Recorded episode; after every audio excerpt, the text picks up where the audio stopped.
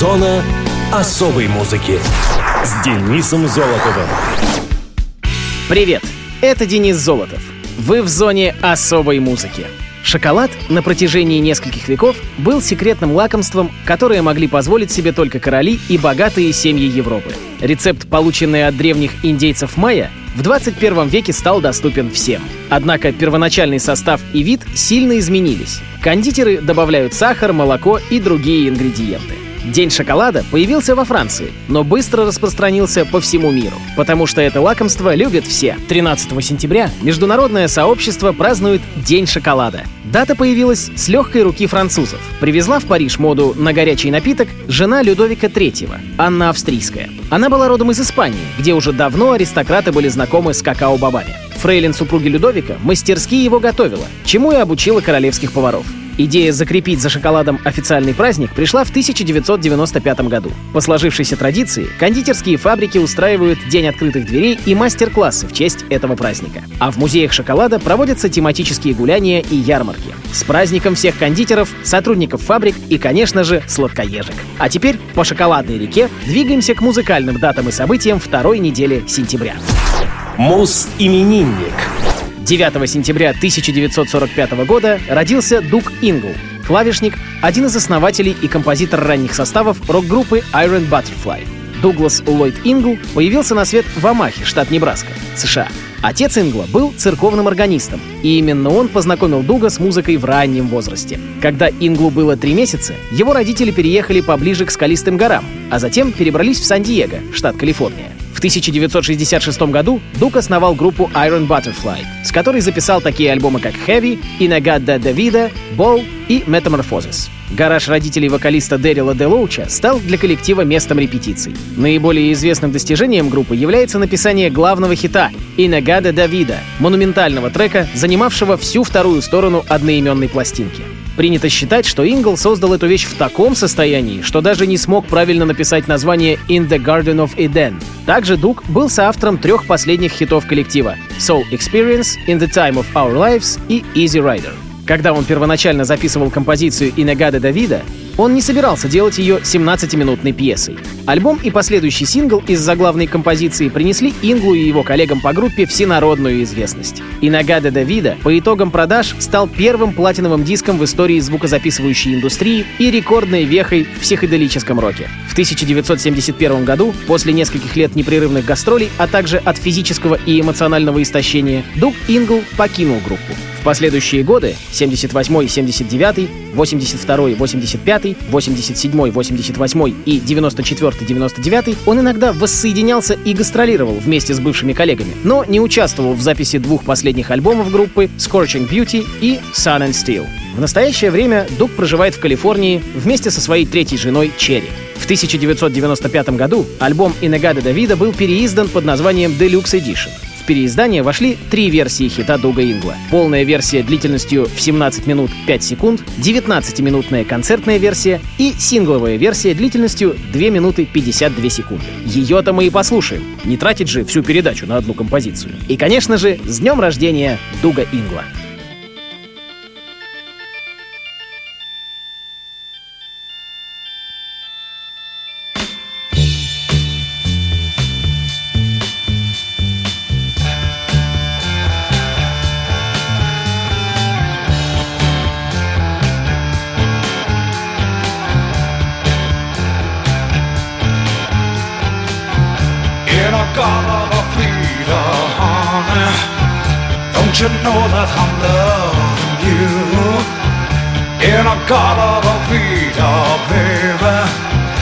Don't you know that I'll always be true?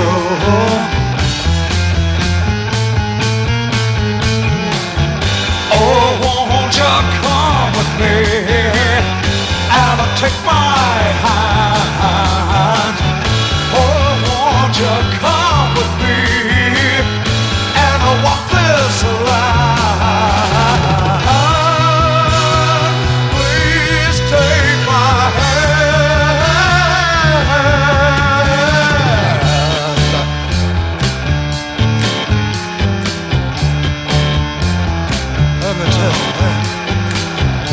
Yeah, I gotta be the honey.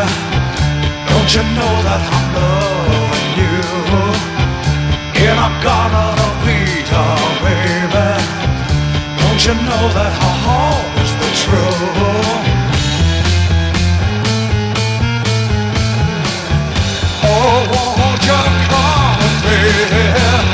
And I'll take my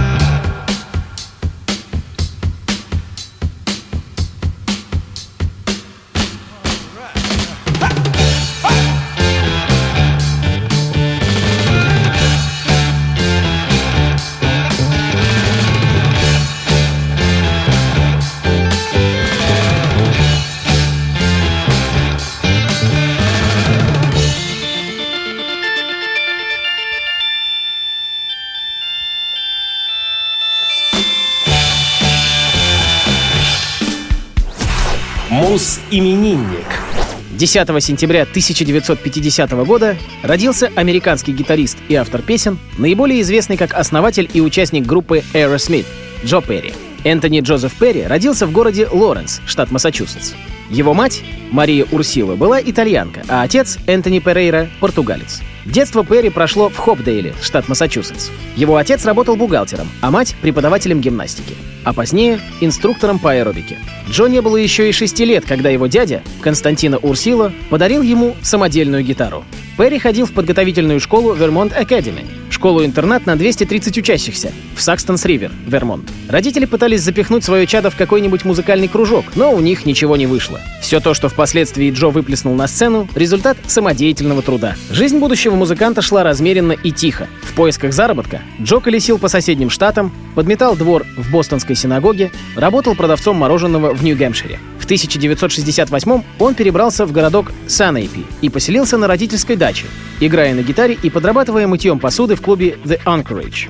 Восход на музыкальный Олимп дался юному Джозефу довольно тяжело, так как первая его группа, The Jam Band, выступала где придется и особого отклика в сердцах слушателей не находила. Она распалась в 1970 году. Одним из поворотных моментов послужила встреча со Стивеном Таларико, который чуть позже станет известен всему миру как Стивен Тайлер. Произошло это на курорте Троурико, где Джо Перри на тот момент работал продавцом мороженого в кафе. Видимо, оба молодых человека тут же нашли общий язык, а страсть к музыке и общие интересы были точкой соприкосновения. Этим же вечером обе группы, в которых играли Перри и Тайлер, собрались для совместного концерта. Уже после нескольких выступлений Джо и Стивен решили создать коллектив, который совсем скоро и прославился под названием Aerosmith. С тех пор вся основная деятельность Энтони Джозефа Перри сводится к творчеству внутри этой группы, и его взлеты и падения как раз связаны именно с ней. Как и многие музыканты, попадающие на лавры славы и музыкального признания, участники Aerosmith стали подвержены зависимости от алкоголя и наркотиков, что, безусловно, сказалось и на внутренних отношениях в группе. Так, в 1979 году Джо Перри покидает этот коллектив,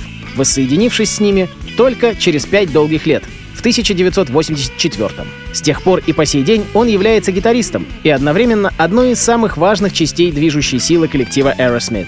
В годы его ухода из группы творческая личность Перри нашла выход в сольном проекте под названием The Joe Perry Project. Еще одним значимым проектом, в котором принимает участие Перри, стали Hollywood Vampires. Группа известна тем, что кроме него, там также присутствуют такие феноменальные личности, как король шок-рока Элис Купер и актер Джонни Депп. Также к интересным моментам из творчества нашего героя можно отметить запись музыкальной темы к известному мультсериалу «Человек-паук» 1994 года. Журнал Rolling Stone поместил его на 48-ю позицию в списке 100 величайших гитаристов всех времен. Джо Перри 69 лет, а на радиовоз Aerosmith и композиция под названием «Let the Music Do the Talking» авторства именинника.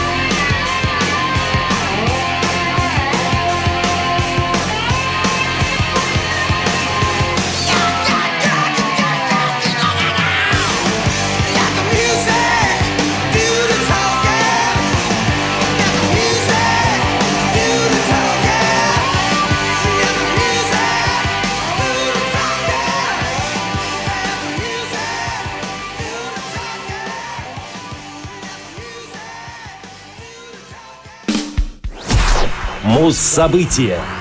11 сентября 2001 года группа Nickelback выпустила альбом Silver Side Up. Silver Side Up — третий студийный альбом канадской рок-группы. Пластинка вышла сразу в Канаде и США. Альбом стал очень популярным, попав в рейтинг Billboard Hot 100. Диск стал платиновым в Канаде 8 раз, в США 6 раз, в Великобритании трижды, в Австралии дважды, а также один раз в Германии. Во многих странах Европы альбом стал золотым. Для микширования проекта был приглашен Рэнди Стауб, который сотрудничал с такими группами, как Metallica и U2. При раскрутке помощь Nickelback оказал продюсер Рик Парешер, занимавшийся Pearl Jam и Temple of the Dog. Silver Side Up быстро раскупали. Всего за 4 месяца было продано около 3 миллионов экземпляров. А баллада «How You Remind Me» побила все рекорды по выходу в эфир. Песня не только постоянно звучала на волнах всех радиостанций, но и надолго закрепилась во всех рок-чартах. Причем такой популярности она добилась не только в уже покоренных США и Канаде, но и в Европе. Грандиозный успех этой баллады связан не только с мелодичностью и новым, более качественным звучанием. Все дело скорее в тексте песни, который необычайно эмоционален. Это неудивительно, ведь «How You Remind Me» вокалист и гитарист коллектива Чет Крюгер написал после тяжелого разрыва со своей девушкой Джоди. Вокалист был настолько влюблен в нее, что терпел бесконечные придирки и унизительные замечания. В текстах песен Чет касался личных переживаний детства, в частности, в песне «Too Bad» он осудил своего отца, который бросил семью. С синглами с пластинки были выпущены треки «How You Remind Me», «Too Bad» и «Never Again».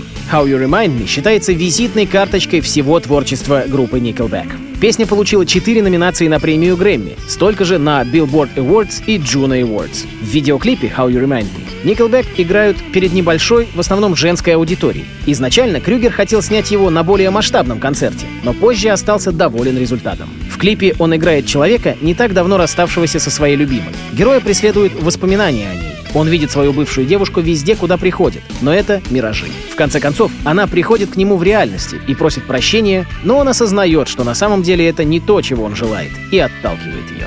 В конце видео герой вновь остается один, терзаемый болью, воспоминаниями о своей любви, как и в начале клипа. Она и звучит в зоне особой музыки. Nickelback, How You Remind Me. Never made it as a wise man. I couldn't cut it as a poor man stealing. Tired of living like a blind man. Sick aside without a sense of feeling, and this is how you remind me. This is how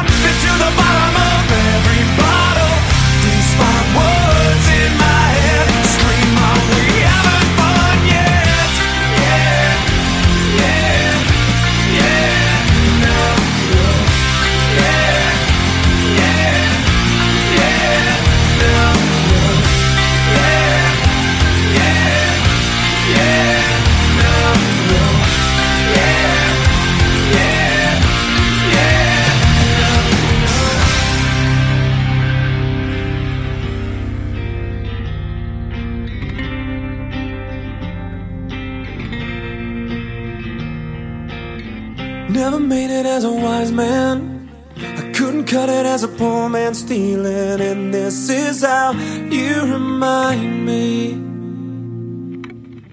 This is how you remind me. This is how you remind me